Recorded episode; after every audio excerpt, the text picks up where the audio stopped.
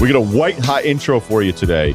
Uh, I want to talk about the criticism of athletes and where that is headed because I think we've seen a change. And Danny Kanell, college football, a ton of stuff from him, including the USC job. And we have life advice. Your Friday. It's the Ryen Russillo podcast presented by FanDuel. The road to the NBA Finals starts now, and FanDuel is the best place to get in on the action. Right now, you can check out the new and improved Quick Bets, which are back and better than ever for the NBA playoffs and FanDuel. Find what you're looking for faster and easier with more props right at your fingertips. You can check out live bets like three minute markets and exclusive live bets like quarter player props, player assist combos, and more. So download the app today and bet with FanDuel, official partner of the NBA. The Ringer is committed to responsible gaming, so please visit rg-help.com to learn more about the resources and helplines available and listen to the end of the episode for additional details. Must be 21 and older. 18 plus in DC and present in select states. Gambling problem? Call 1 800 Gambler or visit rg help.com. This episode is brought to you by Modelo. Modelo knows it's not about whether you win or lose, it's about cheering louder, traveling further. It's about showing up no matter what because you are a fighter and Modelo is your reward. An ice cold reward, rich golden lager with a crisp, refreshing taste. Modelo, the mark of a fighter. Shop delivery or pickup options near you at ordermodelo.com. Drink responsibly. Beer imported by Crown Imports, Chicago, Illinois. For today's open, I've been thinking about this topic and, and kind of where this is, is I'm just going to be kind of working this out out loud here. Uh, I've been thinking about this now for a while because I think in the last couple years things have changed. There's been a lot of things in the last two years that have changed, and specifically the way we talk about certain subjects. And specific to what I do, and talk about sports basically every day for a living for almost two decades now, I've noticed that how we criticize athletes uh, that is being questioned maybe more now than ever. Like I think there's a pushback to certain criticism that there never was when I was younger. I mean, if you just wanted to crush a guy, you could crush a guy. But now if you do it on social media, I also think this is a big part of it too, is that I was talking with a reporter about this. In the past, if you had it out for somebody, you could just trash them and they were kind of at your mercy. And that was a very different dynamic between the relationship between media and then subject. And in this case, for the most part, it's almost always athletes, except for coaches, GMs, right? But for the most part, it is athletes. Um, now, when the athlete previously was powerless, now the athlete can just go right back at you. And what I've noticed, I think we would all agree, is that there there is this rush to either defend the player from the criticism or go at the reporter. Like just straight up destroying an athlete now is not cool. And you are going to get blowback and then the athlete can go back at you. And let's face it, nobody has Russillo jerseys on at home. Okay. Nobody's got a Colin Cowherd tank top. Although I did think he at some point he had a line of those. But you get the point. Like none of no one of the, none of these people are rooting for us as emotionally as they are rooting for their favorite athletes. So I have noticed a shift in how critical we can be about certain people. Now, if we keep it as a as a right now a news item, you can look at Carmelo Anthony, who you know I've always really liked. I like him as a guy. I like him as a player. He he probably feels overrated because he he was kind of marketed as if he lived in that tier one neighborhood of stars and he wasn't those guys. Uh, if you go through all the playoff losses, I've said this numerous times. Almost every time he lost in playoffs, he lost to a team that was better than him, except for maybe one time and then maybe other time where uh, the, the teams were even. But I think there's like five or six other playoff exits where like, yeah, that other team was just better than him. All right, I like Melo, um, but he said recently not having a ring keeps him up at night. Um, he also said in 2016 that if he had three gold medals, that that would be better than an NBA championship. and here's what I can guarantee you: he is he is well positioned now with the Lakers to win a ring. I don't think him winning a ring now turns it all into like, hey, were we wrong about Melo? I mean, come on, let's not be idiots about this. But I don't think Carmelo Anthony, after he will win potentially a championship next year with the Lakers, would be like, you know what, I still like those three gold medals. All right. Because the people that are dismissive of the ultimate accomplishment, a championship in their respective sport, the only people that are diminishing the value of that are the guys that never done it. Right. Russell Westbrook got into with Stephen A. Smith earlier this season after Stephen A. criticized him on first take. I thought Stephen A.'s criticisms were fair. Russell Westbrook, though, put together a really smart, educated response. I'm going to get to that a little bit later. But we've seen this at times where athletes that did not accomplish. And it really is for the NBA star and quarterback. Those are the two things we seem to care the most about that void of a championship. And if a guy ends up finishing up a really great 15 year career and then it's like, ah, you know, look, it's not the end of the world. Like I did some great things in my community. I did this. I started a family and all these things. You're like, yeah, that's cool. Because nobody in your city's um, talk show base, Nobody was on the air being like, this guy's just a great guy, though. He's a great guy, even though we can't get out of the playoffs. So you get the point. But I do think that there is this bit of shift, and I don't know where it's going. And that's, I think, it's an unanswerable question right now. I wonder where this is all going because there's been so much support of the athlete. I'm going to use an example that's completely out my comfort outside of my comfort zone in tennis, and that's Naomi Osaka. I would like to think that I'm I'm not a jerk. Um, I would look at her story and go, man, if she's struggling this way, and she's just withdrawn from all these tournaments because she just can't take it. Okay, she needs to do the best thing for her. But I will openly admit there's part of me that would go, okay, but what if she just keeps withdrawing all the time? Like, does that mean that I, I would have to defend her? Again, if I were a tennis analyst on TV, that was my thing. Would I have to like stay married to that the whole time? Would I would I have to like defend her forever because I defended her in the beginning? I mean, this is a really delicate thing because you're talking about somebody's mental health. And look, I don't know her. Okay. I don't know her. I don't cover the sport, all that. But I, I think that there's two sides of that where one side is more supportive, but there's also another side be like, okay, but what if? What if this keeps happening all the time? Does it mean that she's always right and that I would always have to defend her? And so when I started thinking about the Osaka situation, I then, you know, just finished up the new Netflix doc about Mardy Fish. Mardy Fish is somebody we've been friendly with over the years. He's been great. He's been greater to me than I've been to him. He's invited me to stuff and I just don't golf.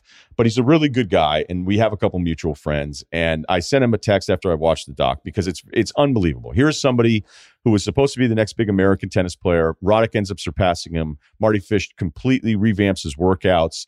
Uh, starts winning tournaments. He's the next American hope. He's facing Federer in a slam and he withdraws because he's been dealing with all of this stuff, this anxiety where his heart is racing. I think one night he woke up in the middle of the night and his heart rate was over 200 beats per minute. I mean, just insane. And he couldn't figure out what's going on inside of him. And he's winning some matches and he has to face Federer and he's freaking out about it. And his wife's like, you know, you don't have to play. And he's like, what do you mean I don't have to play? If I were a tennis analyst at that time when that happened, without, of course, knowing any of the stuff that Mardy Fish is struggling with, then I just would have been like, well, you know, I don't know what I would have been like on TV, but I probably would have been like, look, you got to answer the bell. You know, this is what you do. This is what you signed up for. This is why you went through and trained your entire life and went to these schools and these camps and all of this. Like everything is for this moment. Even if you don't think you know, you got to go out there and do this. And now, armed with more information, years later, watching the documentary, I'm like, man, you know, would I have been like retroactively criticized for being critical of somebody that I didn't know anything about? So the Mardy Fish doc and again, it's not like I'm talking about Osaka all the time, but you get the point. Like you go, hey, you know, th- maybe there's some caution here. But now, as it relates to the sports that I talk about, I think we've seen the Kwame Brown example is, is a really good kind of, I don't know if it's a tipping point or if it's a line in the timeline of, of how people talk about other public figures in sports. But Kwame Brown is a bust. All right. He is. He just is. He's the number one overall pick. Jordan took him for the Wizards straight out of high school when they were still doing that. We're going to start doing it again here soon. Um, it didn't work out. But then Kwame Brown, like when it dudes, he was going at everybody. We were seeing the videos and like I actually think dudes got a little scared of him at that time. But the way we all understand the definition of bust, he is that. You know, he had a long career and yet I don't think anybody would say, "Hey, that worked out to the expectations that you have for somebody like that." And you know, then then it became kind of this public push, and again, it was on social media where it then became like, "Hey, who are you to criticize Kwame Brown? Man played 13, 14 years, made 63 million dollars. It's not his fault. He was taken number one." And it was weird because I was like, "Whoa, wait a minute." Like, is this how it's going to be in a few years? Like, are we ever going to get to that point where we start kind of rationalizing people that don't live up to the sports expectations that we have of them? That now we're going to start looking at these other things and being like, hey, 63 million, you know, played over a decade. Wasn't his fault. He was number one. Like, is is that what the future of this will be? Will we be so protective? Will we be so sensitive of potential criticism that you could have guys that do what I do for a living or all the different people on different television shows start talking about athletes this way to avoid seeming unfair or too critical? Um, you know, like I said, I don't I don't love spending my entire professional life talking about people that are better at things than I am. Um, I guess the counterpoint to that could be hey, at least I'm getting paid for it. Um, I know, as I've said numerous times, I never played a game that anyone ever cared about. All right. I'd like to think after almost 20 years in the business on the air since 02, 03. And I don't know how many thousands of hours of watching these games and all the years of watching games going back to like seven years old that I hope I picked up a few things. I'd like to think that some of this comes from some wealth of information through observation of decades and reading and all the pages that have put together. And like, hey, I, if I'm going to be critical of somebody, I'd like to think that there's some foundation of knowledge or understanding of what it is that I'm watching, because that would be really frustrating if I just didn't know anything after all this time. And I know that there's always going to be a guy that will say, like, who are you to criticize anyone you never played? Look, I just told you I never played. But like, who are you guy part time at Cumbies with 100,000 political tweets.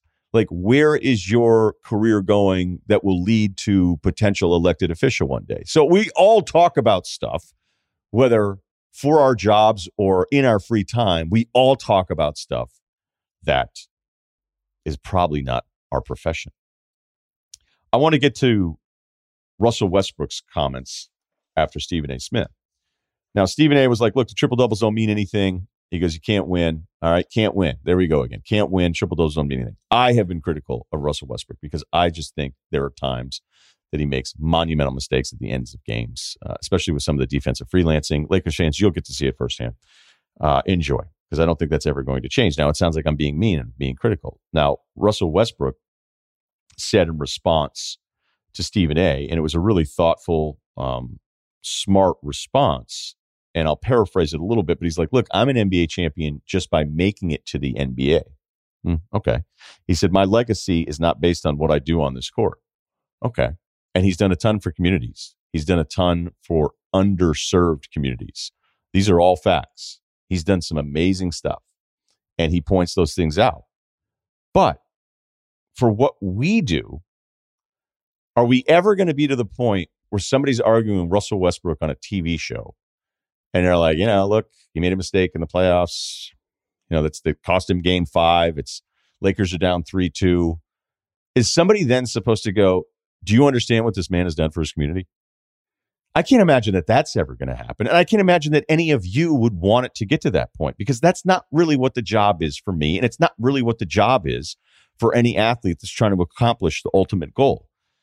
Like, think about it in your own life. Like, think if you, and I, mean, I know, you know, plenty of people listen to this podcast. If you're a guy who runs a sales team, right? And there's 10 people on it, Doug's in 10th place all the time. You know, you're setting sales markers that you want people to get to. Doug never hits them. Would you would you have a six month review with Doug where you're like, you know, look, I know you're you're last literally all the time. You're the worst salesperson we have on the staff but you're a hell of a dad. You're a hell of a dad. So that's good enough for me. Now it depends on what you're pushing here, but for the most part, you know, if you ran that sales team, Doug's to have some some tough days ahead if he's always last. Look, it happens for me in my business. You think if I were at ESPN for a couple years ago, hey, you know, he's just a solid guy. You get to know him as Russillo. Can't pull a number to save his life, and his billings last of any radio show, but I just like him although I'd argue maybe some decisions are made that way. Um, if you do what I do long enough, at some point you're going to have to pull a number, get an audience, and pay the bills. And nobody would say, you know, no one listens. We lose money on the deal, but he does a lot for his sisters.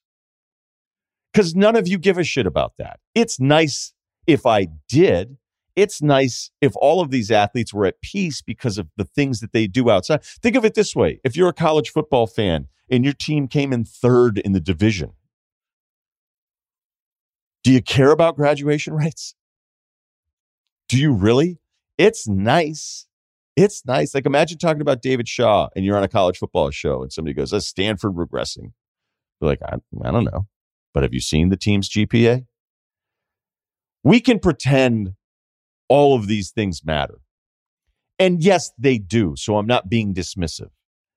But for the rules, as I like to reference all the time, these are the rules. For the rules for what we do when they play and reach certain levels or don't, and for what we do on the other side and talk about these guys, as much as I've seen it change and this slight shift, I don't think in five years we're going to be so supportive of all the stuff that has nothing to do with results of games that the criticism is going to become overhauled. This episode is brought to you by Hotels.com. When I went on my last holiday to Cape Town, it was amazing. My friends were there, the weather was phenomenal, and most importantly, the food was fantastic. But one thing I struggled with was finding the right places to stay. You know, all I want is a great bed, a fantastic shower, and breakfast that doesn't end at 8 a.m. I'm on holiday, I'm still sleeping. I also like ease, and the Hotels.com app easily helps me to find a perfect hotel for every trip. Whether you're looking for a family friendly getaway or a relaxing spa weekend, on the Hotels.com app, you can compare up to five hotels side by side. Now, why would you want to do that? So you can see prices, amenities, and star ratings. And best of all, you don't have to switch back and forth between options. See? Ease. So start planning your next getaway and find your perfect somewhere in the Hotels.com app today. This episode is brought to you by Arby's. You know what I hate? Hate is after lunch, there's all this time before dinner. I hate it. So I'm always like, do I do this? It's like you should. Gain season, throw in a little something extra, an appetizer that just starts hours before dinner. It just gets so frustrating when there aren't great options. That's where Arby's new two for $5 chicken wraps come in. Available in your choice of ranch, barbecue, and honey mustard. They're perfect for that afternoon snack attack or as an add on to your meal. Food Buddies. Arby's two for $5 chicken wraps are here for a limited time at participating locations. Visit an Arby's near you or order ahead on the Arby's app. Danny Kanell, former partner, now with CBS, and also doing what the ESPN ESPNU morning show again, correct? Yeah, me and Dusty Dvorak, 7 to 10 a.m., Channel 84. New there partner, man. I'm, I'm rolling through these partners, man. Like, what's up with you? I don't know. Maybe it's me. Maybe I'm the jinx. Like, I, I should just avoid people like the plague. It's something I'm rolling through them though. But Dusty's a good dude. He's a good dude. We're having fun. Yeah, I enjoyed coming on. Uh, what last Friday? I think I yeah. came on, and that's a great way play, place to start because you're like, hey, Ohio State, Oregon. You're like, well, look, you know, Ohio State's at home. Oregon didn't look great in their opener. I'm not sure what to make Anthony Brown. I watched him for all those years at BC. They're missing Kayvon Thibodeaux, Justin Flowe, who's another five star uh, front guy who's out now out for the season. So I don't know what's going to happen with Kayvon. And then they go to Ohio State. How about this number? There's been only one top five team to lose at home versus a non conference. Now, granted, Oregon's a good team. Only one team has done it in the last 10 years, and Ohio State's done it twice. Now, the other time was 17 against a really good Oklahoma team. So that sounds way worse than it is when it's like, hey, you're actually losing some good teams. I think a couple things stood out. Take it wherever you want to go. The physicality, Ohio State trying to figure out this defense. And, and Brown, you know, he's a big dude. I think he he got he was he was pretty good throughout. Verdell was really good. I love him at running back. I think he got maybe a little bit more rattled there towards the end, but I think the bigger issue is Ohio State puts up 612 yards in the ground and they lose that game because of the defense right now.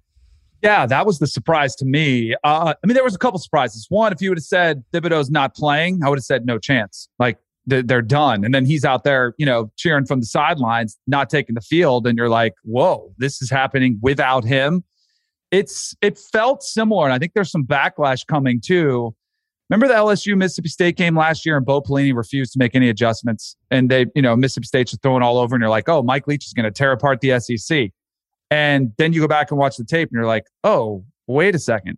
Bo Pelini just sat in the same defense all day and didn't make any adjustments. It feels like that's what's been happening at Ohio State with Kerry Coombs running the defense. And they're playing a ton of cover three and a ton of man and not a lot. So that's basically it's a single high safety look and the variation off is, is they're running man underneath with the single safety, or they're just playing cover three zone and they're mixing it up a little bit. But Joe Moorhead was on it. He's watched them all last year. And I, there's a part of me that probably is thinking Joe Moorhead during that game is like, oh my gosh, they're not going to make any more adjustments. They're not going to throw us any looks. They kept running into the boundary and we're just gashing them. And you saw no response from Ohio State, which is why I think Ryan Day has alluded today to some of the, you know, uh, staff adjustments maybe taking place, and maybe we'll find out more information about that. But last year, Ohio State had an excuse. I was like, oh, COVID, short off season, no spring, new defensive coordinator. You don't have time to implement a lot of strategy, a lot of new looks, time to mix it up so you can disguise. But you had a whole off season this year and you went out there and did the same thing that you did all last year that everybody kind of gave you a pass for. I was like, well, they're getting torched because they're just very basic. Well, they were basic once again this year. And I think they have to make massive changes. And I think the other thing that's dramatically missing is there's not a Bosa brother, there's not a Chase Young, there's not a game changer on the defensive line that can really wreak havoc on you know an, an, opponent. And credit to the Ducks, man. This shouldn't be that much of a surprise though. Mario Cristobal, offensive line coach, you know, offensive line mentality, physical. Good for him, man. Huge win for the Pac-12. Yeah, I want to expand it out to the Pac-12. I'll stay with it with Ohio State a little bit more. It's funny though too when you think about that LSU game. Can you remember the Mississippi State quarterback from that game? Yeah, it was KJ Costello, right? Yeah, 623 yards, Heisman front runner, maybe a first rounder, benched later that season, undrafted, was waived by the Chargers in August. Um, mm. That was that was quite a run for for KJ Costello. I had uh, some I had some fun tweeting during that game. I was just gonna say. no, I know. We'll get to we'll get to some of your tweets based on UCLA a little bit later. Yeah. Uh, Kerry Coombs, the D coordinator, you mentioned he's never been a coordinator before last year and that single high safety thing that Day has talked about, like this is what we want. And now, look, I don't know what's fair or not. I don't pretend to understand the defensive schemes the way you would see them. Uh, Day's, I almost look. At some point, you're going to have a part of your team that isn't up to the standard, right? I don't care who you are. Maybe Clemson will struggle on offense. I don't really think that's going to happen this year because I like DJ, but you get the point. And so now Day has to like answer for, hey, are you going to fire this guy? Are you going to reshuffle your defensive your staffing, even though there's not a lot of experience with this staff of guys actually calling plays. Do you think, can you tell already enough? Because, you know, the stats for this year, I don't want to hear about. I mean, they played two, they played a really good Oregon team and a Minnesota team that's that's not a slouch. Uh, the stats are going to get better their next couple games before they get back in a Big Ten play. But can you see a scheme that doesn't match personnel? Like, do you see that where maybe it's Oregon running plays where it felt like that guy could sit down in the middle of whatever the coverage is in front of the safety, and that throw was there for him all the time until they kind of took it away from him. At that point, felt a little too late. I'm I'm curious, you know, through the vision of the way you see the game, do you see these happening where you're like, hey, look, you can play the single high safety, but this is not working?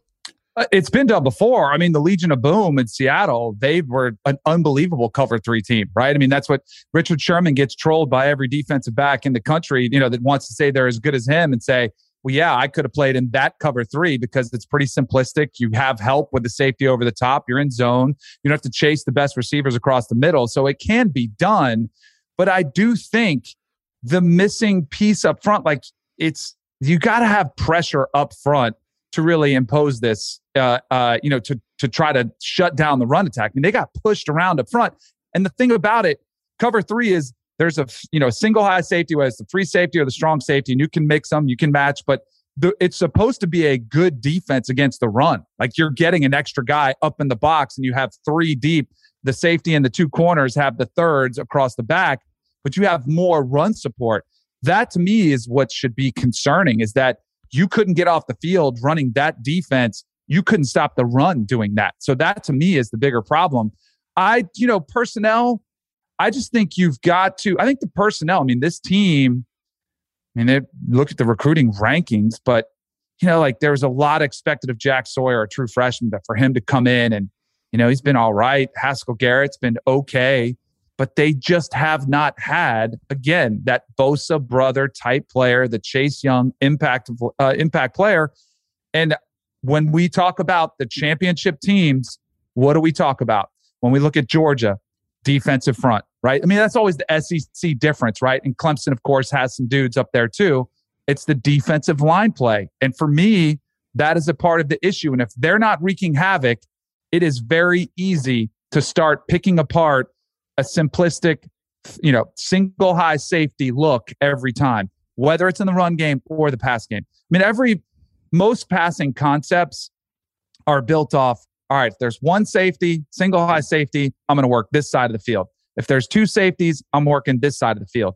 And if you are getting majority of single high safety, you kind of know which side you're working already. And then you can work mirrored routes because you can work either side. You start taking your pick. So I think it's a problem for Ohio State. Like, I think they're going to have to look at the personnel, say, we are not getting the game changing, like wreaking havoc type of play up front where we need to start bringing pressure. We need to start bringing, you know, safeties up, bringing, you know, and bringing backers, bringing blitz, bringing pressure, something apart from what they were doing in that game because it's just not working. This Minnesota was running the ball o- all over them too before Ibrahim, you know, got hurt as well. I mean, he was torching them too. So it wasn't like, oh, this is, you know, just Oregon. They were getting shredded by them too. Oregon's the most talented team in the Pac 12. The recruiting rankings would back it up. Uh, I think that's what everybody kind of expected here, but we also expected the other team to be USC. We can get to UCLA here in a moment here. I think overall, if you look at the depth of the Pac 12, it's been a bad start. I mean, the Pac 12 North performance in the first week, you're like, what the hell is going on here? And then last week, you know, preseason ranked teams in Utah, you know, BYU beat them up. Washington, Michigan, it wasn't even close. You would have thought Washington looked like a, a, a group of five team with the way they matched against the Wolverines, who we still probably are not 100% sure about. And then you have the SC part of this. All right you know, it's crazy to think Clay Helton, this was his seventh season. You know, he haven't had an interim head coach at moment there too. Like I live out here, no one liked him as the head coach. They like him as the guy. That's fine. He's a nice guy. And now the pieces are coming out. He wanted to be everybody's friend. There's no accountability, all this different stuff. All the alums were like over him for a couple years. How good do you think this job is now?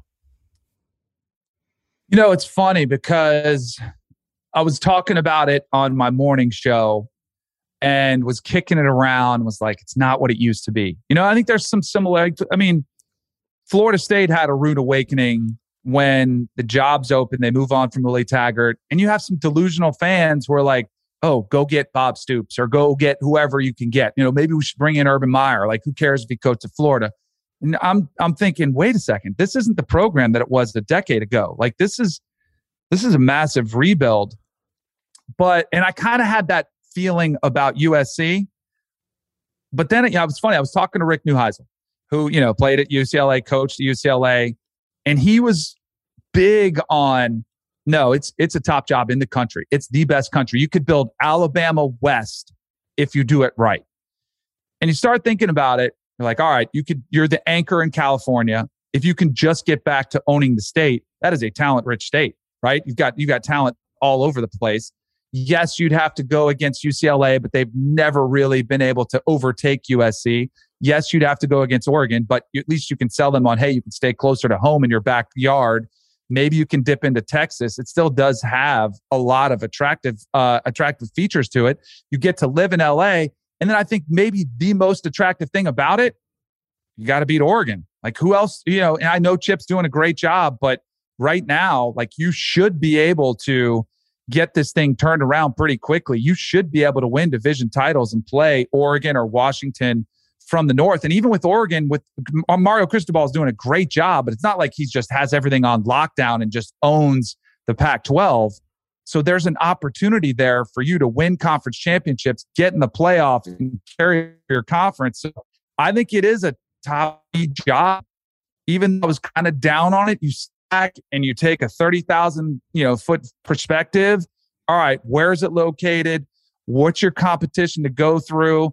Perception, history, all the things that you look for, facilities, weather, like eh, the facilities. I'm curious, you probably have had more experience with the facilities than me. I've been there a couple times, you know, on bus tours, rolled through them. I'm not a big facility guy. Like I don't, I don't need to see a waterfall in the bathroom. I don't, you know, in the in the locker room. I don't need to see an indoor practice facility, especially in LA when it doesn't rain much but like everything looked adequate to me. Like, you know, like it looked like that shouldn't be something that prohibits you from recruiting. So it has all the pieces. Like, why wouldn't it be top three? I've talked to a few different programs about the NIL, which, you know, other people have stated is just, hey, cheating's legal now. All right? mm-hmm. I don't think there's any reason now with the NIL that the USC job can't be a top five job. And if I were running one of these programs, on top of however aggressive I could be with recruiting now, I would want brand managers. I want I would want people that have been making six figures and I'd pay them double that are doing stuff with Instagram and building these. I know this sounds stupid, but people on TikTok, like I would be going after them to bring them in and then be having them sell their message to recruits and being like, if you can do whatever you think you're capable of as a brand, which again, we know there's going to be a big correction after a couple of years of some boosters being like, how much money did I give away? Like what's what's what was was this really worth it? Okay, not that it hasn't happened previously, but there will be some kind of correction. Even though I'm happy these kids are getting extra money, um, to if you're if you're about that, right? If you're a top five star kid and you're tweeting constantly and you're sending out videos and you're like, hey, I've narrowed down to my final 13, and you live off of that attention, then you need to, if you're USC, be talking about LA being the backdrop to your not only football experience, but all whatever, even if it's not accurate and even if you're not like, there's no reason why you shouldn't be making that like as big a part of the selling point on top of maybe playing in the NFL one day. And you've got to have a guy that has that kind of energy and that kind of vision to come in and do it because look, let's not kid ourselves. The schools that are picking off the kids, the really good kids from California, they were a little, let's just say, more aggressive in their recruiting and USC clearly, with everything they've gone through, wasn't willing to be as aggressive. And if you want to read between the lines, read Bruce Feldman's piece going back to this summer. I apologize, he did it with another writer with The Athletic, where they were talking to all these different coaches about the state of California the recruiting. And they're like, look, this is no see, like we're losing a lot of in-state guys here because we're not doing business the way other people are being doing business. Now you don't have to worry about any of that stuff anymore. So I think with that, I mean, if they can't look, they may not get the name right or whatever, but the opportunity, they are positioned even better now to keep talent in state, which they've not been doing a good job of. Just pays more. Um, when you what look at the opportunity they would have in Hollywood alone. Like, you know, if they had the movie industry, there's no show like Entourage now, but remember Entourage was on and they had all the star cameos, they had every celebrity. Were you athlete. in it? What season were you in it? no, I missed that. I was too busy. I think I was busy in the weight room, but I couldn't shoot that day. I was too focused on the career. Just think uh, though, if you had been with the Giants, yeah. if you were a starter with the Giants in there Entourage going on at the same time, you would have yeah. you would have been in. Yeah, there could have been a scene written in there. But think about that cell alone for today's high schooler to be a part of some show, some movie, some aspect of Hollywood that you could tie in, say, this is in our backyard, and we can pay you to do these scenes in the off season. It'd be insane. Is uh, is is the Rock show still going? Like that one would be perfect. Like he would be all over that right now. Yeah, I do think that those things are always overblown. It wouldn't. It, I'm I'm with you. I'd be selling it, but I don't know how well. Cash like, is king. Yeah, because you know how many guys go out to the Lakers thinking that they're going to be some huge star. Like Dwight right. Howard thought he was going to be like really be in movies. It's like actually nobody likes you and you're weird. So I don't I don't know that you're going to be a star of any of these movies you want to be in. And a lot of times too, it's like with the basketball guys, be like, cool, you're seven one. What do you want to play? you know, like we're not gonna be able to cast you for a new version of Friends, dude. It's just it's not going to work. right. Uh, all right, you told me before this you have a philosophical shift that I'd be surprised about. Does this segue into this then? Or yeah, something completely different. No, I do think it does. Uh, I think I think it transitions perfectly. So the last time I was on here, and you know me, we've talked a lot about this. And this offseason has been such a major topic about NIL, where we're going with the sport, the concern of it. And the last time we were, I was on with you, you asked me you know, when like there's enough money to go around. You're like, because that was the thing, it was always like, well, there's numbers, you can fudge the numbers, and is there enough money to go around for everybody? And you were like, there's enough money. I agree. I think with NIL. In a large part, this was kind of this is kind of trying to solve the problem of the same four teams in the playoff since it's began, right? There's only the same four teams. We need parity. We want to break this thing up somehow. How are we going to do it? I'm looking 20 years in the future. I'm seeing what Brett Kavanaugh said, the Supreme Court Justice in Alston versus the NCAA, when he basically opened up the door said what's been going on in college football is wrong. You cannot control the wages anymore. You can't any other business. This is illegal. He opened up the door. So I'm all in. Let's go all in. We're already minor league football. We're already minor league NFL. We have free agency. We have NIL. Um, you know, we've got all those pieces where it looks kind of like it. Let's just go all the way. Like, and, and then you want you want parity. Like, you want to see new players at the at the table, new seats at the table. Let's go ahead. Let's make them employees. Let's get them a union. Let's get them a portion of the revenue. And you know what else? Let's get. Let's have a draft. Let's have a cap, a salary cap, and let's let's go ahead and overhaul the sport. Like, if we're gonna, I'm all in. Like, I'm done. Like, because you want a draft now? Yeah, I'm all in. Like, hey, Trades? you guys wanted this? You guys wanted this? School optional. Like, who cares? You want to agree? Like, sure, go ahead. but that's going to be like the 20 hour rule is going to be you're only allowed to go to school for 20 hours. The rest of the day, you're going to be working. But it, like, if we're going to go this way, and it does feel like we're getting there, and I think that's where Greg Sankey, the commissioner of the SEC, I think he's playing light years ahead because I think he's trying to get more aggressive. It's why he was willing to add Oklahoma and Texas. They know what's coming. So they want to have the most marketable product out there so they can get the best media rights deal. So then when they have to start spreading the money around to the players, they have the biggest pu- the biggest pie. That's the term they always use in the NFLPA, like the portions of the pie. They want the biggest pie available. So you start have to pay the players, you have more money to give it to them. Let's get there. Like let's just get there. Does that mean UConn UConn would get the first pick? Because I don't like this idea. Well, it might be Vanderbilt. Like in reality, like it might be worst of the SEC. That's where I I worry about the future of the game, but we're going there. Like whether we like it or not. So if we're tired of seeing, and basically I had this epiphany during Alabama, just rolling through Miami.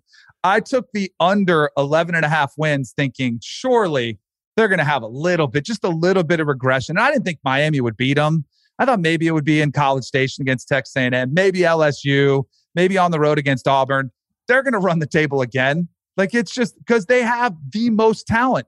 That's why I told my Miami Hurricanes friends who were diehard Hurricanes fans, I'm like, you guys don't have a chance. It is not a fair fight. And for 11 teams, maybe 12 that play Alabama every year, it's not a fair fight. You know what's a fair fight? The NFL. Like it's a fair fight every single weekend. Rosters are marginally better or marginally worse. And the difference from the Kansas City Chiefs to the Jacksonville Jaguars, as bad as they look, it's not that great of a difference. Like I'm done. I still look. The, the, lack of parity is frustrating for everybody. Um, people are going to be more mad about it because basically that means all these other teams that think they have a chance don't have a chance after watching Bama the first couple weeks. Um, I, I still like to believe in the idea of surprises. 20 of 28 spots going to those four teams is absurd. I don't think that's normal. I don't think it would continue, but maybe it would. I don't, I mean, what you're talking about would bring all sorts of parity. I think you're blowing it up a little bit more, but the NIL thing, I, I, I think the NCAA is giving up a bit where they're just like, I don't think that, I actually think after the Nevin Shapiro thing, they kind of were like, all right, so we had this guy dead to rights and we fucked this one up too. It's like, what are we doing? like, what are we doing here? And when some of the recruiting stuff is based around, you know, before the NIL, it's like, okay, well, how how did how do some of these stories work? And you would hear about like, well, the relative gets the job with whatever booster runs some company, big company there. And, and what's the NCAA going to do? Tell somebody they're not qualified for a hundred thousand dollar a year job because of their education? Like, good luck with that, because you're not going to be able to prove it. Um, I think the NIL is the best way the NCAA could say, "Hey, here's all this extra money now, and you still can't have any of ours." yes, that's, that's really what this was. was. Absolutely, and that's why I thought it was the compromise because I really don't want to see players become employees. I really don't because I think, I mean, playing in the NFL was the shock to the system of it is a job. You're no longer like guys are not passionate. There's a few I get that love the game of football, but it's like, what's the score? Who cares? Give me my check. Like you get on, you go on the plane. I'll never forget on the Giants. We went on the road. When we walked back on the plane, the guy was there, like the the the payroll guy, and he had all these envelopes and be like, here's and alphabetically, like here, Kanell, here's yours. You get your paycheck, and then you walk by Wellington Mara, who's the owner of the team, and I look at him like just like this look of disgust, like I can't believe you have to cash that check after that performance you know, and then after a good game, it's like, yeah, go spend that money. Like it was a weird atmosphere, but you lose a game, doesn't matter. Just give me my paycheck. And you also, you're, you think like players think now they're chewed up and spit out in the college world. Wait till you, wait till you get cut. Wait till you start paying for a true paycheck as an employee and they don't have to honor your scholarship. Like that's the kind of, I don't want that to happen and I'm my my philosophical shift is clearly a little bit hyperbolic, but it's kind of where we're headed. The NIL thing, I kind of was a little bit hopeful, and granted, it's the first year. I was a little bit hopeful that maybe you'd see a program that was kind of on the outside, like maybe an I or Nebraska. Nebraska's rabid fan base, you know, deep along, like deep boosters. They sell out all the time. Maybe they would be a team, a, a, program that would have somebody step up or a group of people step up, say, you know what, we're tired. We're tired of, you know, not being the team we were in the 90s. Here's $10 million. Go buy us the best roster. You know, best best four and five stars. Let's go lock it up. Maybe that happens, but what we've seen transpire early, what are the biggest deals we've seen? At Clemson, at Alabama, at Ohio State, like at the usual suspects. So like I don't That's the problem. Just yeah, just no, you're right. Because I mean, if Nebraska says, "Hey, here's 10 million to go get players that we didn't have here before," whoever you were going to pay the most, you'd have to pay them like five times what those other programs are going to give them, and then you start saying like, "This is ridiculous." right. I, you know, I talked to one guy. It was like, imagine if you get a recruit wrong in the previous regime. It's like, all right, we got this four star guy. He was wrong.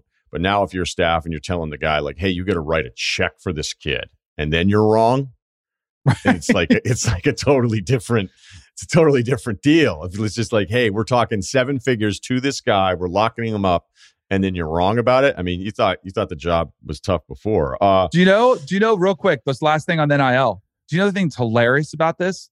The NCAA was like, well, the one thing we're not going to allow is this is not going to be for recruiting. like we're gonna look, we're gonna let this go, but this is this is not pay for play. And then we've seen all these deals, and nobody's like, "Yep, well, this is what it's to be. So I just think that's hilarious. The NCAA was still like trying to go to their grave saying this is not going to be about recruiting. And that's all this is about. That's like the alliance memo that made it out in the bullet points. It was like, you know, gender equality.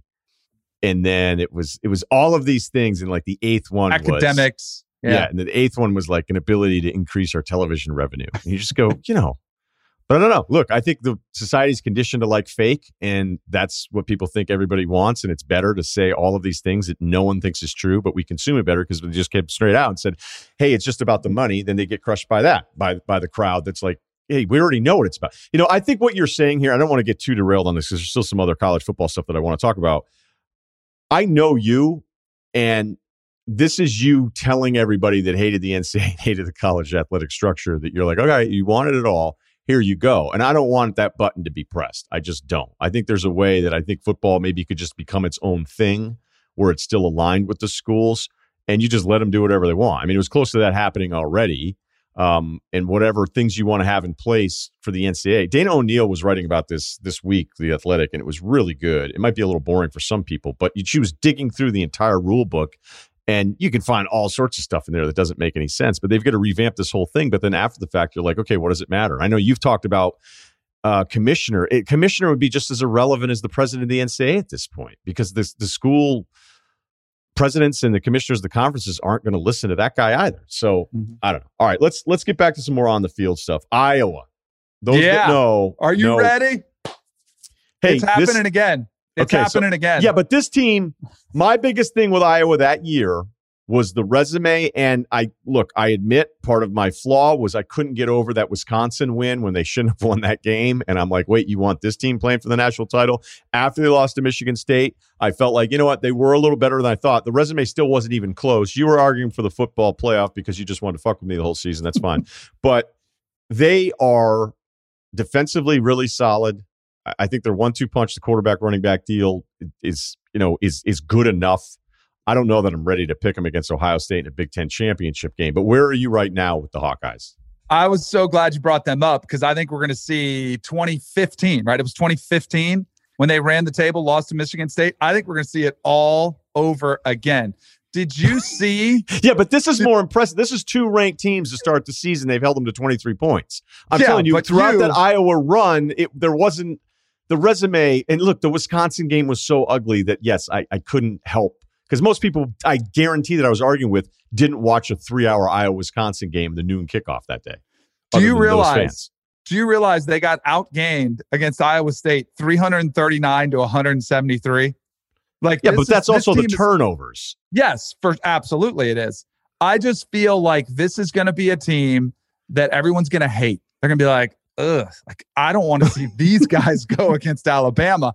And I don't blame them. Like it is not pretty. So at some point, like kudos to the AP who gave them the massive jump and put them at five.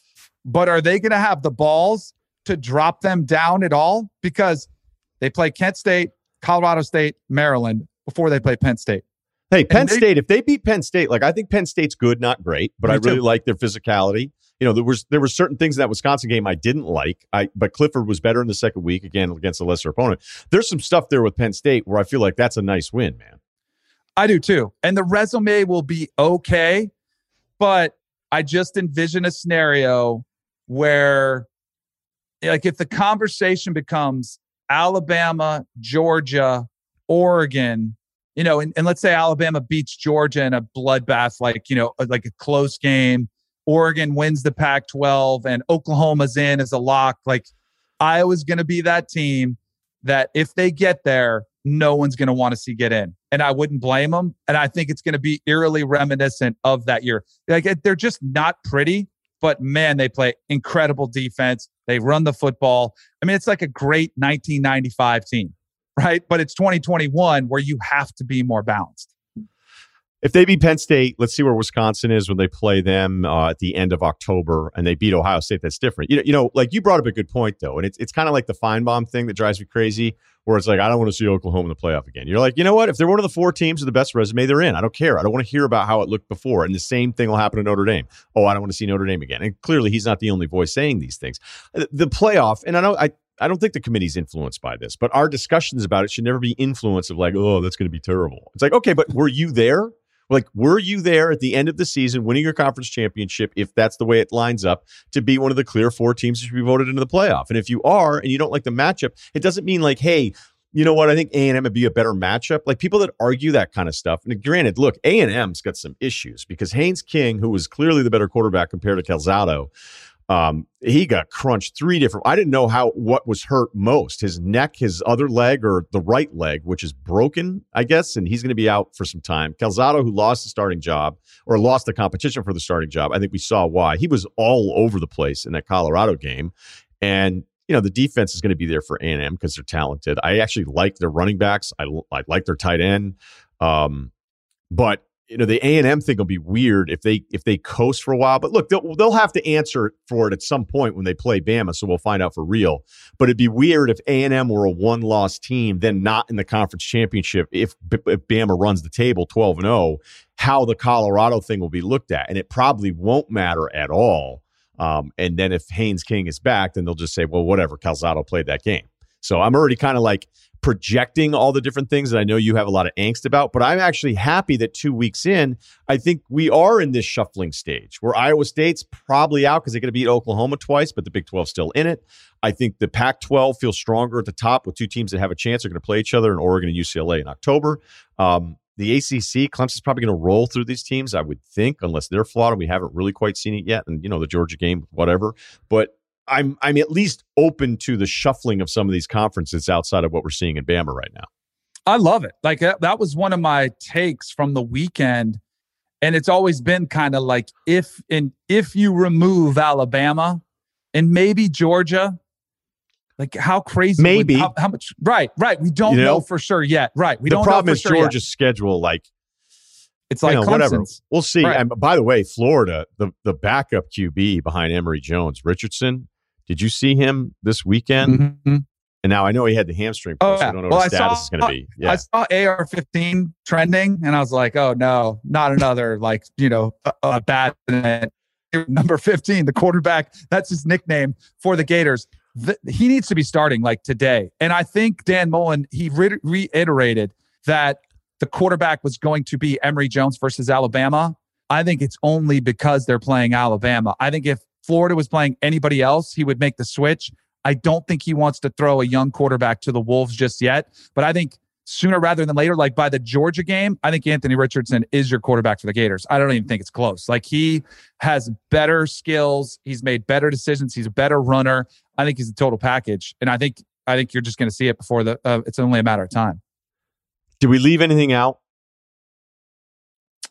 from the college football world?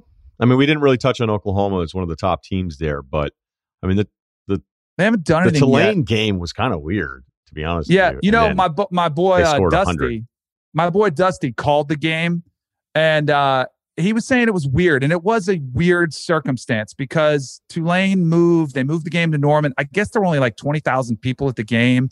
It was a noon kickoff. It was kind of lethargic, but I, I don't know. Spencer Rattler to me is a tough one to judge. He was a little bit careless with the football, similar to the way he was last year, and he has like this vibe about him, like where nothing bothers him, almost to a fault. Like whatever, like I'm fine. He's a little bit too careless. Like I, I worry about Spencer Rattler as the guy to lead the team to the national championship. You've got to can't worry about being cool or how you're looking when you're on the field. You gotta you gotta roll through teams like that early in the season. And if he gets cute, one of these teams are going to clip him just like they did last year, whether it was Kansas State or Iowa State. Somebody's going to clip him. I think we covered most of it. I, I don't think we left out. We're not. T- all right. So I, I have a question for it. Yeah, I mean, I wasn't going to ask you, about Florida State, but well, okay, we can do that after. Do you? So, can you be considered the super conference because you added Oklahoma and Texas?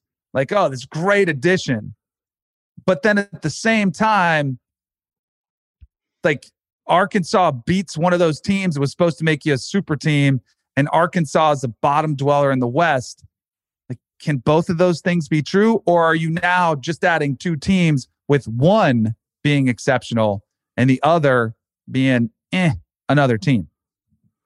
So basically, the goal of this concept is can we find a way to not give the SEC credit for adding two teams that you think probably makes it well, even like the gap is even wider, as wide well, as it's been? I just, it doesn't make sense to me where they're all like, yeah, welcome to the SEC. Well, yeah, well, that means you're not welcoming a great team. They just lost it. Like, I thought you were doing this to make yourself stronger. Like, are you really doing that? So you would you would argue then if Texas went to the ACC, you'd be like, whatever, we already have Pitt. you would say that. this is where this is where you tweeted that out today, and then I pointed out that you ate up every UCLA dumping on LSU tweet. Uh, you loved every moment of it. And I would say if Chip Kelly weren't the coach, I would have been a little harsher about it because I think if you're doing the get the GAT dance after you win your first regular season game or second for UCLA, and LSU was doing it at the White House, just slightly different different yes. parameters there. Um, but you loved all the UCLA content; you couldn't get enough of it. And now you're telling me that you don't like the welcome to the SEC Texas stuff because Arkansas ran them over. By the it way. was uh, it was ugly. It was, and now Sark like it's a second game. Okay. Yeah. Here's what I'm telling you. Uh, it's a second game. We can make all the Texas jokes you want. I just refuse to believe that Texas now is just going to be, you know, forgive me here. I'm just trying to pick a, a bit. I forget. I, I just, I don't think Texas is going to be UNC football now for the next 20 years. And I know it's been a really long time. I mean, somebody was making the argument today that like Texas has got it right once in how many decades with Mac. Um, I just I can't believe that it would keep happening. And as disappointing as that game was, can we give Sark I don't know a month? can we give him a season? You know, can we oh. give him a season? I, I I swear to God, the Test Texas is back thing after the Notre Dame game, which remember we were doing the show, and I was like, yep. cut that up, and I said, guys, we need to play this. Like we were the originators of the of the Texas is back sound. I used to hit it all the time. We'd have Tess on, I would just randomly hit it, but Tess loved it that made it. And then Ehlinger, after they beat Georgia, and be like, hey, guess what? like that's made it worse. And I guess I'll look at like a USC going through all their problems and your squad in Florida State going through all the. I mean, pick pick the brands that continue to have these long droughts. I don't know what people want them to do. They're not going to just stop playing football, right? They're going to try to figure it out. And so far, two weeks in for Sark, this is not what you wanted. Their win total was eight and a half. Let's see where they finish. They're probably around an eight win team when it's all said and done. You know, I'm surprised they lost the way they lost, but they got a lot of work to do. Should we go out with a goat of the week? yeah, let's Rudy's do go idea, to the right. Week. No, uh, uh, yeah, it was your, yours originally, and um, we didn't give it enough love, and I've always, uh, I've always felt great shame for that. So, uh, yeah, that's you. Let's finish up with go to the week. What do you got? So, go to the week for those who maybe don't know was a segment we did on Russillo and Kanell, and it could be anything, right? It could be go to the week. It could be, and you take it for what it is. My go to the week You were early on this because just goat gets thrown around so much now that you were like, "Who's well?" I couldn't have done goat? it without Greeny. I couldn't have done it without Greeny because Greeny was throwing around goat like every single show. It was like, "Oh, that was the greatest of all time, right? That was the greatest performance. What a goat!" Uh, so my go Greeny week- invited me on. I was on Get Up once, and he was like, "No one's more plugged into the NBA than Ryen Russillo is," and I was like, "Well, Woj definitely is."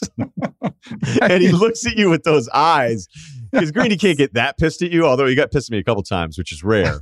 People loved it, and you're just like, you can't introduce me as the most plugged in NBA guy in the country because there's a there's a pretty good list of reporters that actually are more plugged in than I am. But but like, don't goat me here. And that's exactly right. what happened. Yes, exactly. All right. So my goat of the week, I'll give it to Brady Scott. Do you know who Brady Scott is? Congratulations on the engagement. Yes. Uh, must have been a phenomenal moment for you to get down on bended knee uh, at Doak Campbell Stadium, right there in the end zone, while the other team is celebrating what was the worst loss in Florida State history. Man, this is hard for me to discuss because I get it. Like, I get, like, congratulations. Just so people realize, Brady plays for Florida State. He's a backup offensive lineman, yep. I believe. And yes. while he had prepped this out, I think they're beating Jacksonville State. I'm going to propose to my girlfriend in the stadium in front of everybody. He just flew went in with his it. family. Oh, so flew a bunch of her family, family. flew in. So that's probably yep. why he did it. But the the screen grabs of it are tough for your guy. Well, they're tough for me. Like, and I and I, and then there's this well, where Twitter isn't the real world, and everybody's like, let him do his thing. Like, this is personal. This is his family. And then they're throwing because Coach Bowden died, and his big thing was faith, family, football. And be like, well, live by what Coach Bowden said. This is family. It's more important than football. All those things are true. But man, and, and, and it's and it's weird because I don't want to just bash somebody to bash them, and I don't want to bash him or his fiance. Like it is a big moment. But how do we get to here where we let that happen? How do we have a mindset that is that detached from what just transpired in the field? Like we only lost five times, I think, in four years, maybe six. So when we lost, it was devastation. Like I didn't even want to see my girlfriend. I didn't want to see my family after the game because you were devastated. Like you didn't want to do anything. We'd go back to the dorm, we'd drink, like and just drink our sorrows away and then to just to have that little feel for what it means and like a lot of people hey maybe he's a nice guy maybe he's too nice listen like, to you right now but like that's the pro- maybe, maybe that's part of the problem nice. like maybe that's part of the problem maybe we're too nice maybe we don't care enough about winning and we're caring because that obviously took a lot of prep and it took a lot of thought and he did it as opposed to maybe prepping for the game and then afterwards to like be quote tweeting at Barstool and like, hey, do you want to invite to the wedding? Like, again, it was the worst loss in Florida State history. It's the first loss to an FCS opponent. And we're making light of something you did on the field. Like, just lay low or like call an audible. Like, there's some great rooftop bars. You could have done, like, I would have had no problem with that. Go to recess you, early. Yeah, go to table. recess. Uh, Charlie Park's new spot up there, beautiful spot. Like, go up there. Like, you could have had a, still had a romantic thing. Like, that's good. But man, it's just a tough look. And then he's got his offensive lineman buddies who are defending him. And I'm like, what are we doing? This is a massive like disconnect for me from the mentality. Like, and I'll ask you, what do you think this happens at Bama after a loss to anybody? They could lose to Auburn, like in a in an Iron Bowl. You think that's happening at, at Bama? Think that's happening at Ohio State? Think that's happening at Clemson? No, like it's not. That's just that's a mentality that does not creep in. Nick Saban's chewing out his team after they blew out Miami. Like he, he might chew out a player for doing it after a win. Like, where's your focus? Win out, do it after the championship game. Don't do it after this game. I don't know. That's there's a lot of the week. Okay, there's a lot in there that I have to digest. The one I'm definitely pushing back on is that because he was prepping to propose to his girlfriend meant that a backup lineman couldn't prep for the game. That's ridiculous. Right. Okay. okay, I'm going to push back on that one. I don't know if a guy at Bama or Clemson would do it. I mean, generations, as we see, people get younger and younger. That's usually what happens. It's science. Um, we're constantly being like, why would you go ahead and do that? I bet you there would be somebody else that would do it. I can understand it not being a great look and maybe needed the audible. Um, I would you if you were the offensive coordinator right now, would you demand an annulment?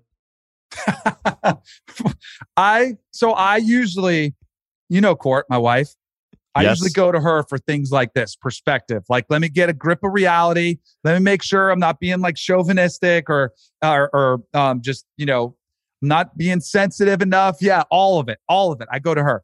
I said, I showed her, I'm like, she said, wait, are you serious? Like, and that was my response. I haven't commented on this online. The only thing I did, I saw the picture. And I was like, is this real? Like, cause I thought it was doctored. I thought it was like a Florida Gator fan trolling Florida State saying, look how bad it is. They're proposing after this loss. And then it was real. And I was like, wow. So I showed court and she's like, I can't believe that happened after that game. So she's on my side, is all I would like to say. It is typically the offensive linemen that get whipped, though. Man, they just, they, uh, I'm a little bit of a loss for words. I don't even They're know where big else to guys. go with it. Their their No. pool is smaller than the, the rest of the other players. They're big. Yes. They're big guys, and And like, does it matter? hottest. No, Yeah. like that's where I'm. I don't want to rip him. I'm just, You kind of just I'm- did for five minutes straight. but I'm surprised we're here. I'm surprised this is where we are at Florida State. But it is what it is, and that's where we are at Florida State. you are on every morning. Let's get a plug for the radio show again. Yes, Sirius XM, ESPNU Radio, uh, Channel 84 with Dusty Dvorak, seven to ten. Eastern. Yep. Uh, always good to catch up. I appreciate you jumping in throughout the season, man. Looking forward to it. You're the best. See ya. This episode is brought to you by Vuori. It's time to ditch your old workout fits. Seriously, just let them go and try Vuori clothing instead. Their activewear is unbelievable. Sometimes I wear it and I go, Do I look too good? I don't want to be at this peak level of awesomeness in their joggers every single day. This is going to be hard to maintain, but that's what the joggers do for you. Whether you're sort of business cash, whether you're just around the house, whether you're working out, whether you're getting on a plane and you're going to be in your seat for a long time, the joggers just give you a hug for the entire flight. It's soft, it's comfortable. You're never going to want to take them off. Incredible versatility. You can wear it while taking part in different kinds of exercises, running, training, swimming, yoga, and more. Vuori yoga class, that just makes sense. The Sunday Jogger is the number one go to. And of course, the Core Short out now. Get yourself some of the most comfortable and versatile clothing on the planet. Our listeners get 20% off their first purchase at vuori.com slash Ryen, R Y E N. That's V U O R I dot com slash Ryen. This episode is brought to you by Bai. It's Wonder Water. So I was wondering what made Bai so great. And it's actually pretty simple. Bai has antioxidants, electrolytes, and no artificial sweeteners. And the flavors are delicious. For me, it has to be Bai Zambia Bing Cherry. So for flavorful hydration, choose Bai. It's Wonder Water. Learn more about Bai and discover all of the exotic, bold flavors at drinkbai.com. You want details? Fine. I drive a Ferrari 355 Cabriolet. What's up? I have a ridiculous house in the South Fork. I have every toy you can possibly imagine. And best of all, kids, I am liquid. So, now you know what's possible. Let me tell you what's required. Okay, let's do a couple life advices. Set the tone for the weekend here. Life advice, rr at gmail.com. Good to have Kyle back. Kyle, checking in. How are we? Good. Couple flights in a couple days. Always sucks, but I'm back. Feels good to be You're back. Matt, when's the next trip? Not for a while, right? Just Not for a out. while. Yeah. All right. Sounds good. Thinking about you. All right, here we go. My fiance and I are about to move internationally for her to pursue a master's degree. Well, look at you. Uh, when we both graduated from undergrad, I knew what I wanted to do and went and got my master's while she worked and supported me, paid for around 90% of rent, utilities, food, etc. All right, that is a 90-10 split support on her side. We agreed that when she went to pursue her master's that I would do the same for her. I have no issues covering all the necessities of living in full or any activities we do together. My problem is she recently brought up she also wants some kind of stipend for her own personal spending. Uh, that wasn't anything that happened while I was doing my master's. Those are two sentences for you, huh? Um, part of this is because most of my masters happened during the pandemic, so there wasn't much personal spending to do, but it wasn't something which happened pre pandemic either. My issue with the stipend question is that I'm going to have to start paying off student loans and would like to start accumulating some savings to have a start on paying for things like a wedding, house, emergency funds. And I don't really have anything like that. My father or my family isn't in a great position to be giving me a pile of money. All right. So we're not backed by the family here. In addition, she has about 8% of our liquid assets. My argument is that she should pay for her own expenses. Uh, she says she really wants to experience the new place we'll be living, and so do I, but I don't think I should have to be on the hook for stuff she wants to go and do on her own. I know it's a long explanation. Actually, you should see some of our emails. This is pretty efficient so far. Uh, I wanted to give you as full a picture as possible. Let me know what your take is. Wow. I don't know if this is a big deal, a huge deal, or not a big deal at all. Okay. Um, as you point out, you didn't get a stipend. Did you ask? And were you turned down? I don't know what your spending habits are. It appears if you're already thinking about other things and and wanting to save and they're going to be paying off the student loans, that um, you know there's there's there's little things I'm picking up for this that you have some sort of financial responsibility and that you're not just out of control here. Um, I would also say like if you guys are going to get married, whatever the stipend is, isn't there a pretty good chance like at this point it's all sort of your money anyway and that you'd be paying for dinners and you'd be paying for experiencing this new place even if you're trying to do it in somewhat of a budget to worry about the rest of the stuff? Um, you're going to marry her by all accounts right? So i don't i don't know if this is a draw a line in the sand type of thing. I think it's a weird request because my guess would be like whatever some of those personal spending things would be like is she not allowed to buy a shirt had she not had the stipend? Like i don't know what that relationship is. Like what if she charges a shirt and a handbag on something? Is it like is it a huge argument? Or is the stipend for these items that you know again they make us feel better in short bursts and then you see the handbag in your closet six months later and you're like you know that didn't solve any problems. Um yeah, I mean, you could do something weird and be like, all right, yeah, that's no problem. Do a stipend, but we're probably not going to be able to get married for you know a couple more years now. Like whatever we thought our start date of marriage and all that was we may have to delay that a little bit because of the student loans and your stipend. Um, if she's big into the wedding and wanting to marry you that might be a tactic you could use there. I guess i just don't like the formality of it but i don't want to be completely dismissive of her either. I just don't understand why would she need a stipend when chances are this is she's the one that has 80% of your liquid assets and you're supposed to get it's this feels so transactional and so businesslike, and maybe this is the way you guys like it, that it almost feels a little cold. Um, but I don't know if you're planning on marrying this person, if it's worth that much of an argument. If we're talking about what I don't know, a thousand bucks a month, five hundred bucks a month for the stipend. I mean, it's probably not a thousand if you guys are both students. Um, I don't know what kind of money you're pulling down, but is it enough of it? Is the dollar amount high enough to start an argument where now maybe you don't have to spend for a wedding at all? Would be the calculus that I think you have to put yourself through. Kyle, do you ever you ever give a girl a stipend? I, Uh, bet- I def- Kyle, wait, I could definitely see you as a guy that like picked up a girl's car payment after like dating for four months. Um, I did a thing with a phone and I regretted it later. You know, she was like, Oh, I just need like we were like a couple months in and she was like, I just gotta get this phone and nobody wants to help me. And I was like, I think this is where I'm supposed to loan you a hundred dollars to fix your phone. Um, and it turns out it wasn't a loan. I found out later. It was to give me a new phone screen. So that was about as, as far in as I've ever gotten with something like that. Assuming that wasn't a long term relationship. No, it was one of those white hot summer things. Nice. Do you want to further explain what a white hot summer is? Actually, I wish I didn't say it that way. Now that you said it, it doesn't sound as good as it was in my head.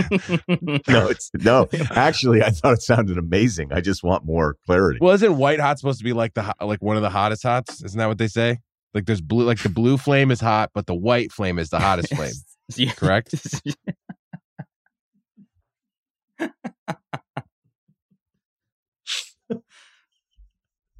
It's good to be back, guys. it's good to have you, man. uh yeah i'm gonna i'm gonna say you know what let's get let's get the flame chart out here So it's a medium hot summer fling. yeah i had a kind of a blue hot fall Why was that blue? God damn Flame it, guys. chart. hottest star because I you remember they used to teach you in like science class about all the stars, right? And I always thought blue was the hottest.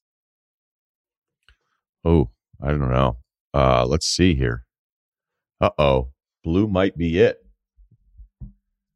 mm, Well, maybe it went. It was blue before the phone thing, and maybe it turned white after the phone. Got notched down a level. Yeah, yeah. uh Yeah, I don't. Obviously, all my charts are in Kelvin, which Mm. isn't going to help most of the listeners. Instead of colors, yeah. yeah. What color is the hottest flame? Because like oddly enough, I think red is is the least hot. Yeah, I know. that's I a knew that. people. That's why. yeah. That's why I didn't say red hot summer. Yeah, that blows your mind when you're a kid. I got a chart right here. Great, I don't know if this is Calvin or whatever, but Kelvin. it goes from least to least hottest to most hottest is red, orange, yellow, uh, like a off, like a lighter yellow, white, light blue, and then like a dark blue is the hottest. Yeah, it wasn't the hottest summer ever. I'd say white hot is. is So white hot is a medium summer. White would actually be in the middle. Uh, I wouldn't be in the middle. You named like four colors before you got to white. There was only three different shades of blue at the end. It's That's it's all right. Third I from the stand by it. hottest. I stand by it. yeah, it was a phone. It wasn't a car. Blue flame summer. At the time, though, it definitely felt like it could have been a car. It's like a hundred bucks. I mean, most of the things that I was buying, I could buy at least two of them with for with a hundred bucks. So I had a buddy who was like a lock for after a couple months of sleeping with a girl, he would be taking over their car payment. Ah. And he was not positioned financially to be doing any of that kind of stuff. And then he would bitch about breaking up and he'd be like, you know, but I actually, now that I'm older and more removed from it, I realized I think it was some form of control. So Yeah. even though he was not, I mean, look, I'm like, oh, hey, thanks, Dr. Russillo. Um, he liked to do it because that way it felt like they had a hard time getting away from him, which is something almost every woman that hung out with him wanted to get away from for a while. I mean, I remember he had this one disastrous, disastrous relationship. She wasn't even a legal citizen. She was on her way out.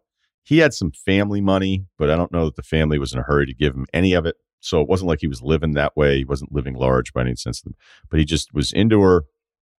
And, uh, you know, she would say stuff like, take me to the mall.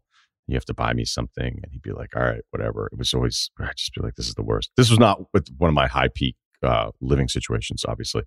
And, you know, she was nice enough to the rest of us, but it was always a bit of, there was always some drama around it. And then he finally got his car fixed. She didn't have a car. He said he should, so she left the first day he got his car back on the road after paying for repairs. She crashed it. And then she had to leave the scene because she wasn't legal. And she came back to the apartment and then he had to go and pretend it was him or something for the Oh, no. insurance. And it was like, he had like legal problems too. I mean, the whole thing. He was just one of those guys. But whenever I think of like guy who takes over whoever he's dating car payment, I would I would always think of him. But Kyle, I don't. I think you're doing better than that guy is. So don't. I don't yeah, and for, and and for this guy, it's like I wonder if it's better that she just came straight out and asked him because I've also been in relationships where, like, like past relationships where girls would just talk about how they have money troubles and they don't have it in them to be like, do you think I could borrow fifty bucks or do you think I could borrow hundred dollars throw in my tank? Like it would just all of our time would be the complaining about. Oh, there's no fucking gas in my car. Oh my god, I don't know what I'm gonna do about this payment. Or oh, this and and it's like that's our whole time together. And it's like you clearly want me to say, well, hold on, I'll save you. I, maybe it's better that she is just like, listen, I'm gonna need some money. Do you think I could? Do you think I could just have some? wouldn't wouldn't like the middle ground though be you know it doesn't have to be a stipend. He could just say you know all right within reason buy what you need put it on a card and then you could sort of monitor what those spending things are if it's out of control and you can have a conversation. But if it's not that big of a deal there's no reason to make a big deal out of it. If it's only like a couple hundred bucks that she's spending because i don't think he specified like how much money she wanted right? Right. so No, it's not that no- bad. It's not worth starting a fight over. It's just so transactional. You know It what I mean? It just feels like, what are you guys, both accountants? Like, what's going on here? But sometimes And that there's that awkward period before you get married where like you kind of know you're heading in that direction, but you don't really know if you should have one bank account yet. Like it's it is kind of odd. So maybe they're just in that period. Maybe they're already. She's already doing his laundry. Maybe they're already shitting with the door open. They're just not married, so they don't have a, a bank account that's together. And she's like, "Can since it's already going to be this way now, can we just?" I don't know. It's strange. I wonder if she used the word stipend or if that's his description of it. What, what, so what's your money situation, Surdy, with the wife? Like, I mean, look, I know your wife and I know she, I know you guys are both so just like your tempo is a very manageable tempo as a couple. You're both that individually. So I can't imagine this was, was too much of a deal. And I also don't think you'd be like, actually, my wife kind of, that's the one thing I don't like about her. She sucks. I, I, I don't think you would say that. a nerve there. uh, I just this seems solvable, but I don't like it. Is what I would say about the email. So I I, don't know. Give me give me a sense. How do you do it? You're the biggest grown up on the podcast, which is embarrassing to myself. But go. go No, I it. mean we. So we bought a house before we were even engaged. Um, we just knew where the direct where the relationship was headed. Like I think this guy is in the same situation. Um, I don't remember exactly what. I, I mean, we definitely had separate bank accounts. Like we didn't have a joint bank. We don't actually have a joint bank account now. I don't think. Uh, I mean, she has access to mine, but we still have separate bank accounts even when we're married because you know you get paid you know from our different employers that way. But uh, she handles most of the finance, to be honest with you, and I just kind of sit back and trust her for the most part. But there is there is sort of like a weird thing of do you or do you not when you know it's headed in that direction? How early do you kind of combine funds and see where it's at? We never went through that problem, but I know plenty of my friends have. Yeah, plenty of my friends have, and you just go wait, and then I don't know. Like I know that I would probably have a hard time just being like, yeah, get whatever you want. like just spend spend but then you know the counter is like well if we're starting a family i'm having your kids then go for it you know i couldn't imagine being in a relationship where i look at some of my friends who are basically like on an allowance you know i'll be like what do you mean like you can't get your money like well no i'm only allowed to have like so much i'm like well what did It- you do like do you have a gambling problem that i didn't know about or something like that She's like no she just wants to make sure that you know, and I'd be like, wait, but you're working and she isn't, and she's in charge of the money, and you're only allowed a certain amount, and you haven't done anything horribly financially to the family. Be like, no, just the way she likes it. I'd be like, I would be in a van by Friday. Like, I just, there's no way. There's just no way. Uh, now, Sometimes look, I think dudes like that structure. I'm not saying I do, but I you know I- what? I think there are guys right. that like that structure. And it's odd. I, I don't. I'm not saying it's right or wrong. It wouldn't be for me. Like I like to have financial freedom, and my wife and I, we don't. Like you know, I'm not gonna sit here and like you know, criticize her about purchases she makes, and she doesn't criticize me about purchases I make, or give me an allowance or tell me how much I could spend. We both kind of know, like, if hey, that's probably not a great purchase. But some guys like to have the like their wife control sort of their finances, even if they're the, like kind of the breadwinner in the relationship, and vice versa. Yeah, I don't I don't really have a great answer for this one other than it's it's concerning. But if all of the other stuff is great and she just wants a little walking around money and it's not going to ruin you, it's all going to be each other's money. If everything's going to go well, all the money is both of your money anyway. So you know, I know you feel like, hey, I'm now supporting her the way she supported me, but I didn't have the stipend. I mean, how about you could maybe you could just look at it this way. A, she supported you when you were going through it. Now you have to support her. You didn't get a stipend, she did. I, you know, if, is it going to break you? Is it going to break you? Like I'm on your side here a little bit. I get your point. It feels a little annoying, but is it so annoying? Is it worth? Like there's just going to be stuff that you come across in a relationship where you just go, um, all right, this is the one thing I don't love, but I like the rest of it. I like the rest of it. All right. Let's Yeah, see. try to try to work out a favorable stipend. I think is probably you're probably going to do the stipend fund. So just try What to work it out so it's not terrible. Maybe we don't know. Maybe there's just three of us are oblivious to the stipend world out there in relationships. That'd be great if you meet somebody and be like, what are your goals? Do you want a family? What do you think a, a fair stipend would be? like, what? I just hope she didn't say the word stipend. I hope that's him like reflecting on it. Like she wants a fucking stipend. I just think they're so, they seem so matter of fact about the financial part of it. But I, I like the wedding threat because if she wants the wedding, be like, yeah, that's cool. We'll get you a stipend, but we're not going to get married for like Just know. four or five years now instead of three. But that's cool. I'm down with that. or you could say, "Hey, aren't isn't your dad supposed to pay for the wedding?" Or you know what? Don't spend a hundred grand on a wedding. A hundred grand is high, but the number the number that people spend on weddings and it being accepted, I even at a young age, had I gotten married, I would have been like, "Let's keep this small and have a house down payment." How about that idea? But you know, most men lose that argument too. All right, here we go. Uh, one more here. This one's a little dicey. Five down, one sixty five. I've been dating a girl for two plus years. Uh, things have been going really well. Met her through a mutual friend. We really hit it off. Things have gotten serious to the point where I spend my holidays with her and her family. Recently, we're both in our early thirties. I think she might be the one. One issue that came up a couple months ago while I was in a month long lockdown, I was browsing some adult websites and came across came across pictures of my girlfriend online No way.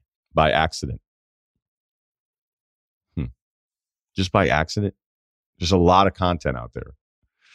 And you happen to see the girl that you are thinking about marrying. The first photo I saw was a mirror selfie of herself in her underwear. She looked a lot younger in the photo. My guess was taken while she was in college. I was pretty surprised by this she had recently, she's been really conservative the entire time I've known her, not one to post sexy revealing photos on social media or anything. That doesn't mean anything, but I get your point. So being curious, I reverse searched the photo. Oh, we got like Nev and Max over here on the case. I reverse searched the photo to my shock and horror. I got a lot of results back on Google. In total, there were 15 photos of her with another guy, all taken on the same day. I assume you could tell by the lighting and costume that it was all on the same day. Uh, 15 explicit photos. I know this could have been a vengeful ex leaking the photos online after they broke up, and it could have been a pretty traumatic experience for her. But every now and then I get the nagging curiosity no more. You think? You think you get a little curious every now and then? Uh, like, who was that guy? Why were they posted online? Why were they taken down all these years? I was easily able to report the photos to Google and have them taken off their search engine. So my question is, should I ask her about it? Should I just forget and never think of it again? I've never told anyone. All right. Um, he said keep the personal details out. What? Wait a minute. What personal details were in here? He, Maybe uh, he's just being extra careful. He's just being extra careful. That's okay. Do you think we're vague enough to this point? Now I'm worried so. for our guy. I think no Man. names, no locations. We're I don't we're we're no, good. No, if you've I been dating not... for two years, listen up. This could be you. I don't know. Everyone in the country that's been dating for two years, he's on to it. He's on to it. And Australia, big Australia crowd. Right, and Australia. Yeah, it's not. This is not Australian, or maybe it is. This one is tough because it's going to gnaw at you. I mean, you emailed us, and you were, I think, being nice and downplaying. Say, I think about it every now and then. I'm sure you think about it often. Um, the part where you got him taken down is cool. Uh, maybe we can get to that a little bit later.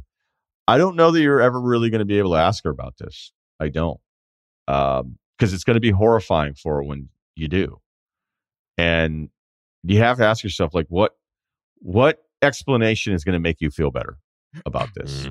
You know, maybe it's the vengeful ex. Hey, we took photos. You're younger, whatever, not a big deal. And then he posted them. Or what if she says, "Yeah, like I did this and got paid, and I didn't like it." Um, or what if there's more? not trying to freak you out here, man. So, I mean, there's one answer where it's the the nasty ex, and then you're kind of the hero here, where you'll feel a little bit better about it. But um, I don't you have to think of like she's probably never going to tell you anything about this because why would she? Like no one's going to feel better. Like, hey, what's up? Just you know, before we get married, I want to let you know that you know I had this photo shoot where you know I was with this guy, and it basically you know it's everything you would think it would be. Um, just wanted to get that out of the way, and then no no guy would be like, that's so cool. That's interesting. Tell me. I mean, look, there are there some guys that would do that. Yeah, there are. There probably are. It's it's not a higher number than fifty percent. Um, that would you know you you just start thinking like, wait, what's going on? I don't know. I I just don't think you could be all that judgmental. You know, I always joke that at some point we're going to have you know a, a primary where we have dick pics of like the 12 guys running for president hoping to get the party nomination um hell we are pretty close to that not that long ago but i I don't really know what you can do here. I mean, I know it's going to gnaw at you a little bit, but if this is somebody that's that important to you, this could be like a relationship altering deal. Um, even though you didn't really do anything wrong, but you've got to kind of think about how she would react. Like if this were reversed, I don't know. I think it's a little different male female, but if it were reversed, like think how tough that conversation would be for you. So, um, I probably wouldn't bring it up, but maybe I'm wrong. I'm, I'm freely willing to admit here I might be wrong about this. But if all the rest of the stuff, as we always kind of say, like all the other stuff is really good here, um, and you got them taken down and everything else like that, and nobody else knows and all that kind of stuff, like I don't know that I would I would bring it up because that's the other thing too is like it's not like you're being judgmental. I wouldn't be judgmental about it. Be like, oh, okay, that's kind of that's a little different. But the pictures got out where you know just a lot of people doing stuff where you know, there's a good chance if you're dating somebody you know, and you're in your 30s, there's a pretty good chance another guy has a picture of your future wife. Um, that is that is let's just say uh, a bit revealing. All right, that there's a pretty good certainty now with technology that that's something that's happened, and you Floating can keep around thinking, the Gmail. right? You you can think about it all the time, or you can just accept that it's kind of normal now, and um, Yeah, but the Yeah. difference is it's not on the internet though, right? Like that picture wouldn't be on the internet. Did- Are we sure? of course not. Are we sure? See, I'm, I'm kind of surprised. Like I don't know, Kyle, you weigh in too here, but I, I actually would go the other way. I would say, one, if this is going to eat at you, like it seems like it is eating at you, are you going to marry someone and have this kind of hanging over your relationship, and you're going to be thinking about it for you know 50 plus years or something? Um, I don't know if you're comfortable with that, then okay. But if you're not, like, just know that it's probably going to be in the back of your mind for a while if you don't confront her about it. And also, if she doesn't know the pictures are online, shouldn't shouldn't you confront her and tell her that hey, this is a thing, and I I, I took care of it? I don't I don't know. Like I, I feel like that you would be doing her a favor by telling her. Maybe she doesn't even know that those pictures were posted. You know what? Yeah. Uh, the the two things you said. The first thing, I think 50 years would be a long time to not get over it. Um, I, I think eventually mean, you it's just- I Clearly, he's. But I no, mean, your second part though, Surdy, uh, you've already changed my mind. You've already changed my mind. I, I look. I I think it could be really. I think it could go really bad. But you're also right. If you care about this person, you're like, hey, you need to know this. I'm not judging you. I'm not asking you. Maybe this is the angle that you go with it. I'm not judging. I'm not asking you, though. You are asking, and you want to know who this dude is. Um, but you need to know that this is something that I saw. You're also going to have to say, like, hey, it got a little lonely during a stretch during COVID. So, you know, whatever. She probably understands that already. Um, I saw these pictures there of you. I had them taken down, but I want you to know that they were out there in case there's any sort of thing that you need to know about this because, you know, this is you and I care about you. So I think, yeah, actually, Ceruti, you've changed my mind about it, but it could also go really bad. Right? Would we agree on yeah, that? yeah, I, I definitely. Um, although I, I I don't think you're a dick for bringing it up. I really don't. I don't think you know she. She might think you are. Uh, Is the possibility there? I think I think it's within your reason to to ask a question of a picture that you saw of someone that you think you know, and I, I just don't think he's being a dick or wrong or mean. I think he's just asking a valid question, and he's also bringing it up because he doesn't even know if you know it's out there. So I get why she would be mad, but I don't know if it would be warranted. You know, I think I think it's a fair conversation for the guy to bring up. Kyle, I, I don't I don't know. I think uh, you both made good points. Uh, on the on Ryen's original point, I was just thinking there's a ton of stuff that I never ever want to go over with the person I'm with now, and I never ever ever want to go over it. So um, that it, it could be one of those situations where you bring it up, and she's like, "Yeah, I was never ever going to discuss this with you. This was before we were together, and I mean."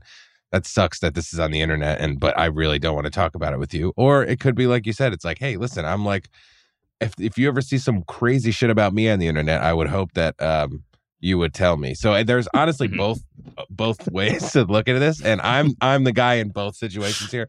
So same thing for you guys. If you guys ever see some crazy shit about me, you know, you can tell me.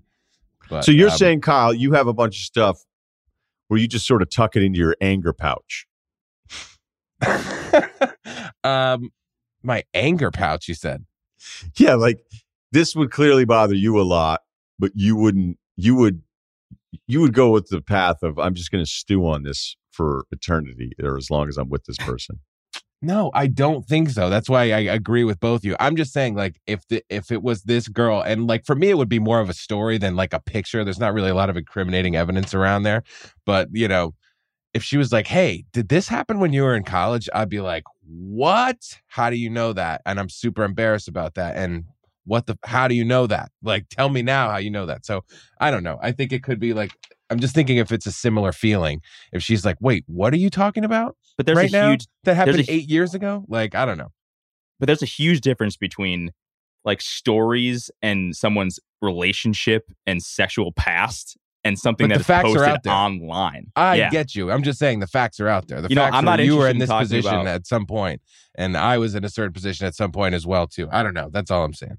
Like if you're dating someone, I'm not interested in talking about their past relationships or sexual endeavors. Like that's on. I, I'm just not interested in it. But if it's in your face and you've seen physical, visual evidence of it, that's a different story. That's why I'm saying you have a good point as well. I don't know. I'm not giving any advice. I think there's two things. Ceruti, I think your approach should be like, hey, I found this. I'm I'm I took it down. I but I need you to know about it as your entree into the conversation is the best advice of anything that was given out on this topic. So so wins the Spirit Award for today, even though I think it could go bad. All right. I think it could go bad, or maybe the initial part will be really bad and there'll be a cooling off of a day or 24 hours or whatever. And then you'll get to it. Maybe you'll get some of those answers and, you know, whatever. Maybe you become closer because of it. Um, but just be careful. Like, just be careful that you may get some answers that you don't really like. And then that can change some things too. I think the other question to end the podcast is Is Kyle telling us, Ceruti, that he did pose nude for money at some point? There's definitely something going on there. There's something in the ether that I'm nervous about.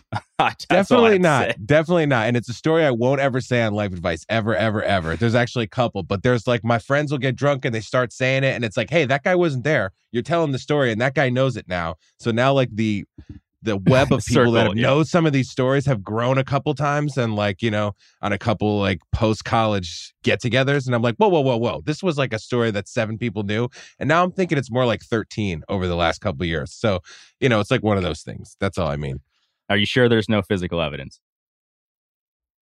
i'm sure All i'm right, then you're 100% sure I'm not 100 percent comfortable continuing this anymore for Kyle's behalf. Like I'm. Yeah, no, we this won't. We won't. This is It going won't happen. down a road that I It won't not. happen it won't happen My God, man, who are you?